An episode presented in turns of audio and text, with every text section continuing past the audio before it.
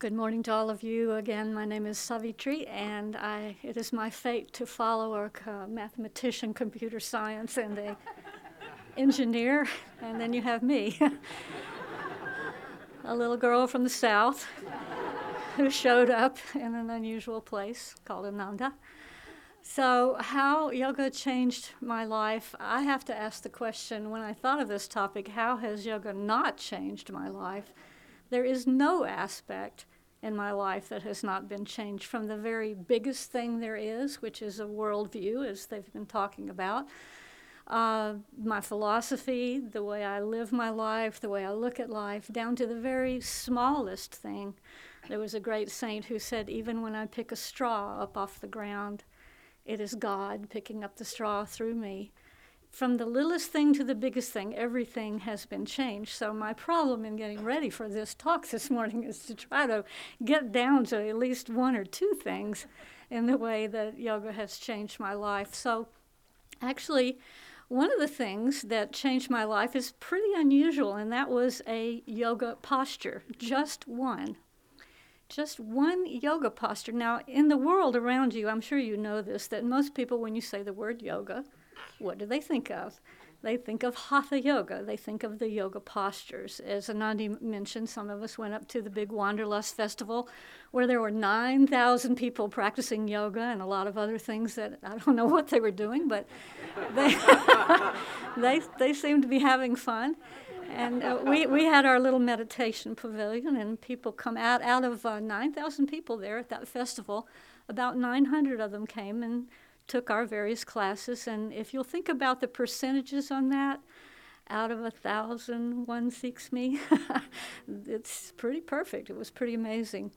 But um, in the little class I gave there, I was talking about how I know all of you are practicing yoga, and uh, but you're practicing hatha yoga. In case you didn't know that, there's a bigger there's Raja Yoga, which is the harmonious combination of all the yogas with meditation as the supreme guide. And if you're not meditating at the end of your yoga practice, then you're not really practicing yoga. And you should have seen people's faces in this room. It's sort of like, huh? You know. but I have to I have to say that certainly practicing hatha yoga is a definite step in, in the right direction for many, many, many people.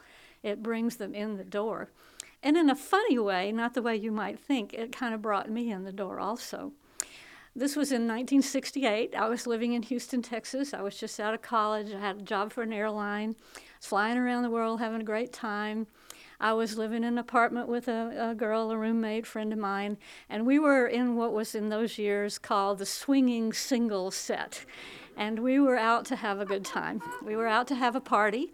So we decided our house, our little apartment, is going to be party central.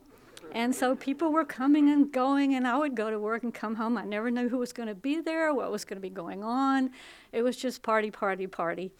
And that's what was going on. So it, it was okay for a little while, but then after a while it started to pale a bit, as these things do. Uh, and I began searching around, and there wasn't much in Houston, Texas back in those years. But I did my best to go to bookstores and look for things and see what I could find. But one evening I came home from my job and the party was going on and, and I looked around and I thought, oh, more more party. And I looked over and something unusual was happening, something a little different. And this is where the yoga posture comes in. There was a man whom I'd never met before, which was a common experience in my apartment. There were people just coming and going. And he was over in the corner of my apartment standing on his head. He was standing on his head. And uh, I thought, well, that's unusual behavior. And uh, so I, I went over to him and I, I looked down and you know, I said, What are you doing? And he said, I'm doing a yoga posture. Well, I had heard the word and you know, I said, Oh, that's interesting. Uh, you want to tell me more about it? And he said, Sure. So he came down out of his yoga posture and he said, almost the first thing he said to me was, you, if you want to know more about yoga, you need to read the autobiography of a yogi. And I said, okay, well, I'll take that under. And he said, but more important than that, you need to take up macrobiotics. and so for the next. for the next hour, he, he harangued me about he, he never ate anything but brown rice, and you know his eyes were spinning in different directions, and he, he was a very impressive man, and uh, so. I, I, and he told me there was a book called You Are All Sanpaku by George Ohsawa, and you need to go to the bookstore and you need to get this and you need to read it and you need to start eating brown rice and all this. Okay, okay. So I, I did actually a few days later. I went down to the bookstore, I walked in, and I said to this poor little lady, Do you have this book? Uh, and, and she said no. And that, that was back in the days before computers, if you can imagine. So she had this big book there called Books in Print. So she started looking through it. And she said, Oh, yes, I'll, I'll order it for you if you really want it. I said, Well, okay. I sort of come in hoping to get something. And I just looked around, and there with its cover out was the autobiography of a yogi. And I remembered that he had said that first of all before he went into all this other stuff. And I thought, hmm, okay, well, I came to buy a book. She's going to order the other one for me. I'll just bide my time reading this one. Well, as is probably true for most of you, it was absolutely shattering for me to read that book. My, my life was never the same. I had really not read that many books about these things about metaphysical things, and there just wasn't that much around. I, I, really count myself fortunate in a certain way that, that I that was one of that was really close to one of the first things that I had ever read, and I never, never questioned from that point forward that this was my path, that Yogananda was my guru, that I was a disciple. I, I couldn't have put that into words, but from that moment forward, my life was absolutely and completely changed forever. Okay, so that's how yoga changed my life. Actually, a yoga, the man in the yoga posture. Okay. Well, fast forward, and and so I'm trying. I'm searching. I'm, i took the the Yogananda's lessons. I'm trying to meditate, trying to change my life, trying to be a yogi, whatever that means. And uh, I found out about Ananda. So in 1975, I first came here, sight unseen. Uh, I didn't know anything about it. I didn't know who Swami Kriyananda was. I knew nothing. I just knew that I was interested in communities as a sort of a separate interest I had, and that um, I had read a little page in a communities guide that all the people who live at this place in Northern California are followers of Paramahansa Yogananda. And I thought, well, that's very nice. That's interesting. I had my airline passes. I could go where I wanted, so I just popped on a plane and come on, came on out here. And this is the second way that yoga changed my life. I arrived here. There wasn't really much here at all. It was there were not very many buildings. There was what we call the little apprenticeship program, now called the Karma Yoga program, where people came and um, we worked. We worked in the garden. We worked wherever it was. And we had sadhana. I learned that word sadhana twice a day, and we did various things. It was fairly simple. But it was, again, it was mind shattering to me in, in two major ways. The first way was that I had never met another disciple, another devotee of Yogananda. I have never met another person.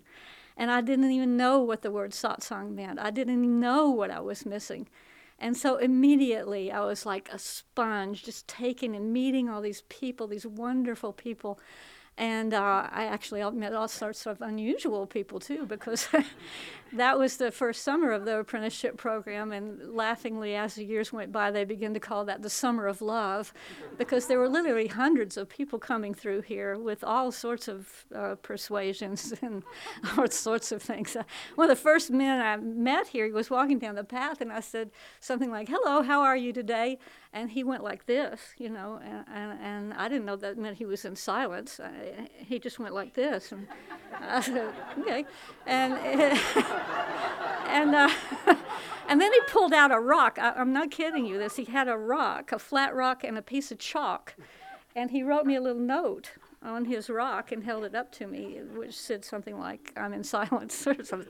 Anyway, very unusual people here, but but Master was here, Yogananda was here, and I met Swami Kriyananda, who was just, uh, I mean, I'd been a little upset, like many people are, about the fact that Yogananda was not alive. Of course, Yogananda was alive, but I thought he had left this world in 1952. And uh, I got here, and I was a little distressed about that, as people often are. But then I met Swami Kriyananda, and I realized that is the next best thing that's got to be the next best thing to, to be with a living disciple who lives the teachings, who can translate them. He can stand up there and talk to me. And not only can he talk to me, he can, from time to time, tell me how I'm going wrong. So, all of these things were incredibly life changing. But the one thing I wanted to mention here, which was besides the satsang and the meeting these people, uh, I made friendships here that are still just precious, precious to me in those very first days of being here. But the, the I think it was the second day I was here, uh, down in Apprentice Village, which is where we come off of Tyler Foote Road here. There's nothing there anymore, but that's where it was located then. We it was time for lunch, and somebody said, "Let's do a chant," and I had never heard a chant before. And so we got in a circle, and somebody brought out a harmonium, which I had never seen before. And so sweetly, this little group of people sang, Thou art my life, thou art my love. Sing, Pranav did this yesterday. Sing it with me just one time. Thou art my life, thou art my love, thou art the sweetness which I do seek. Thou art my life, thou art my love, thou art the sweetness which I do seek.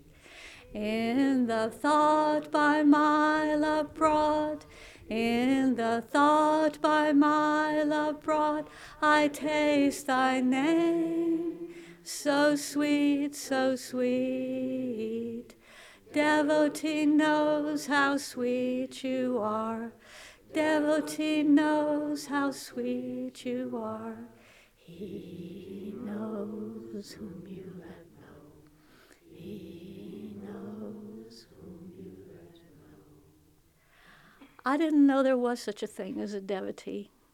And when they sang that chant, tears just rolled down my cheeks.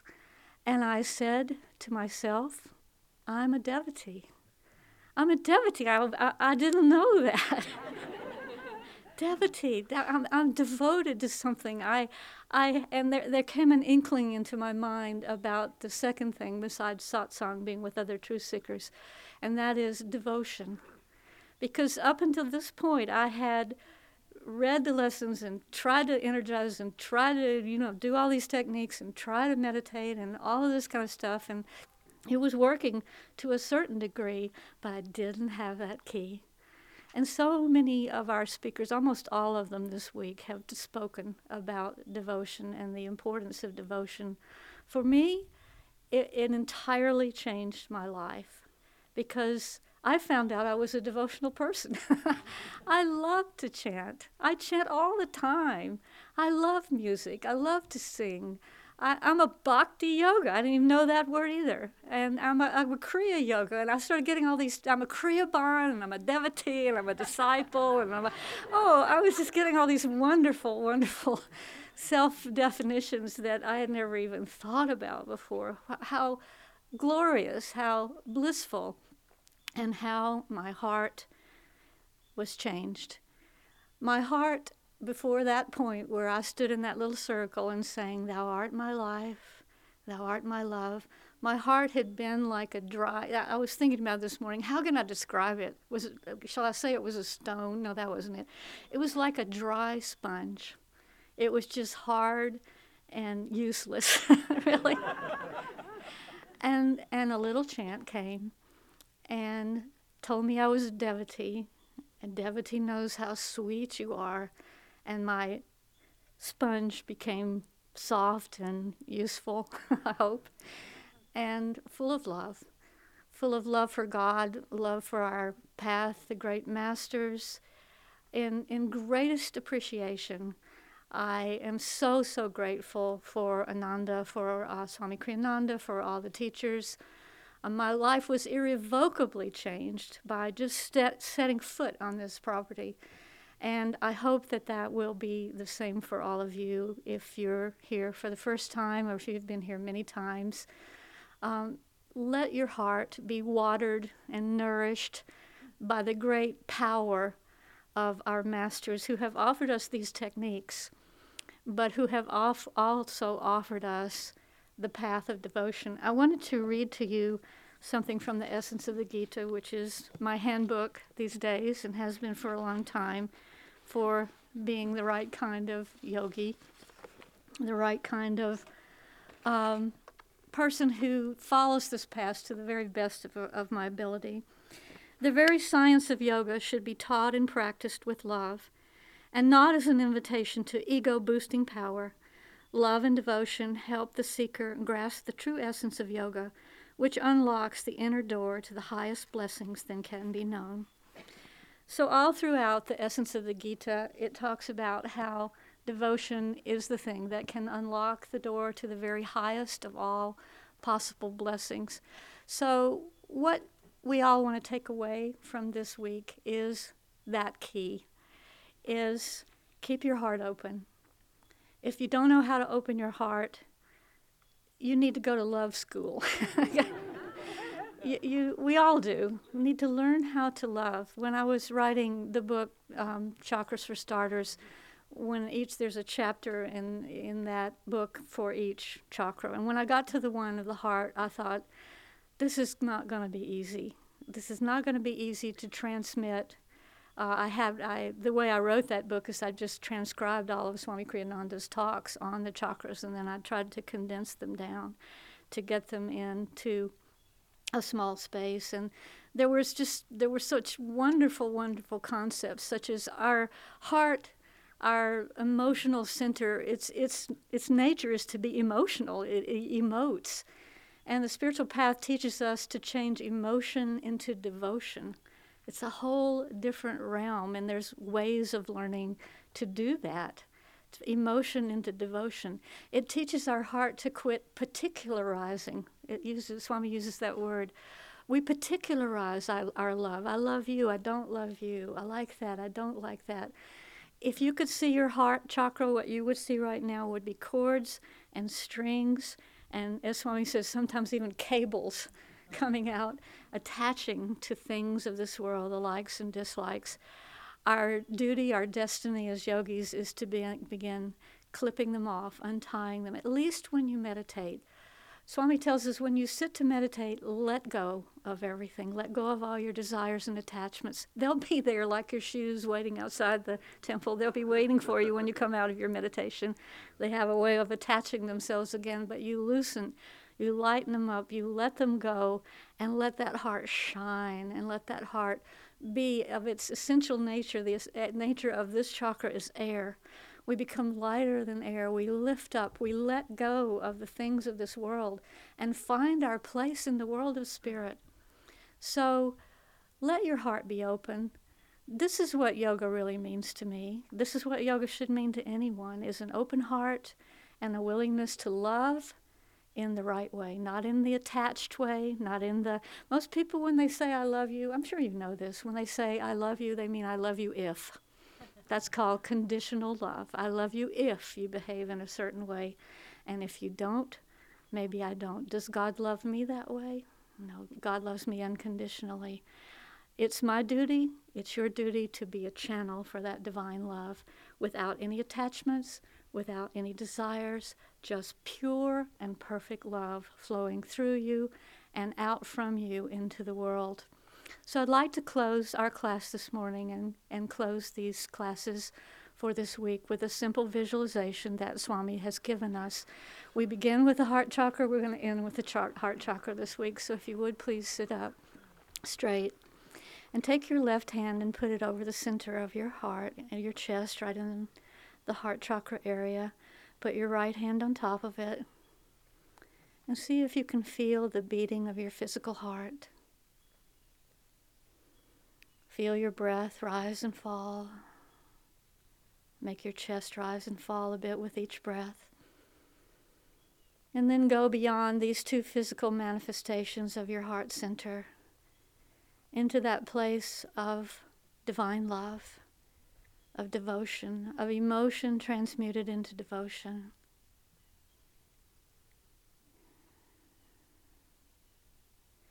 The beautiful chant, Door of My Heart. Open wide I keep for thee. Keeping your eyes closed now, slowly open your hands as though you're opening the doors of your heart to let divine light pour through you in the form of unconditional love for yourself, for others, for the world around you, but most of all for God and Guru. Place your hands in your lap, but keep your heart uplifted and open. And imagine now the many strings and cords and cables that come out from our heart attaching themselves to hundreds and hundreds of likes and dislikes. But just for these few minutes, let them go. Swami sometimes tells us to not even think about what the things are, but imagine they're like little children's balloons red and orange and yellow and green and purple helium balloons, and as you cut them off or let them go, they rise up into the sky and they go so high that they disappear. What does this have to do with me? What does this have to do with me? I am not my attachments and desires. I am a free soul. And then, as the heart becomes lightened, it too is like a balloon, a big hot air balloon, and all the cables that hold it to this earth are let go, and the heart begins to rise, rise up the spine, to the spiritual eye, and all emotion becomes devotion, and all desires become transformed into the desire for one thing and all alone. And that's pure love, pure bliss, the bliss of the soul.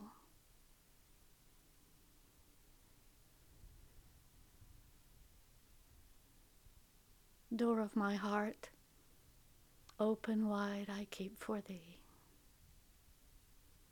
Om. Peace. Amen.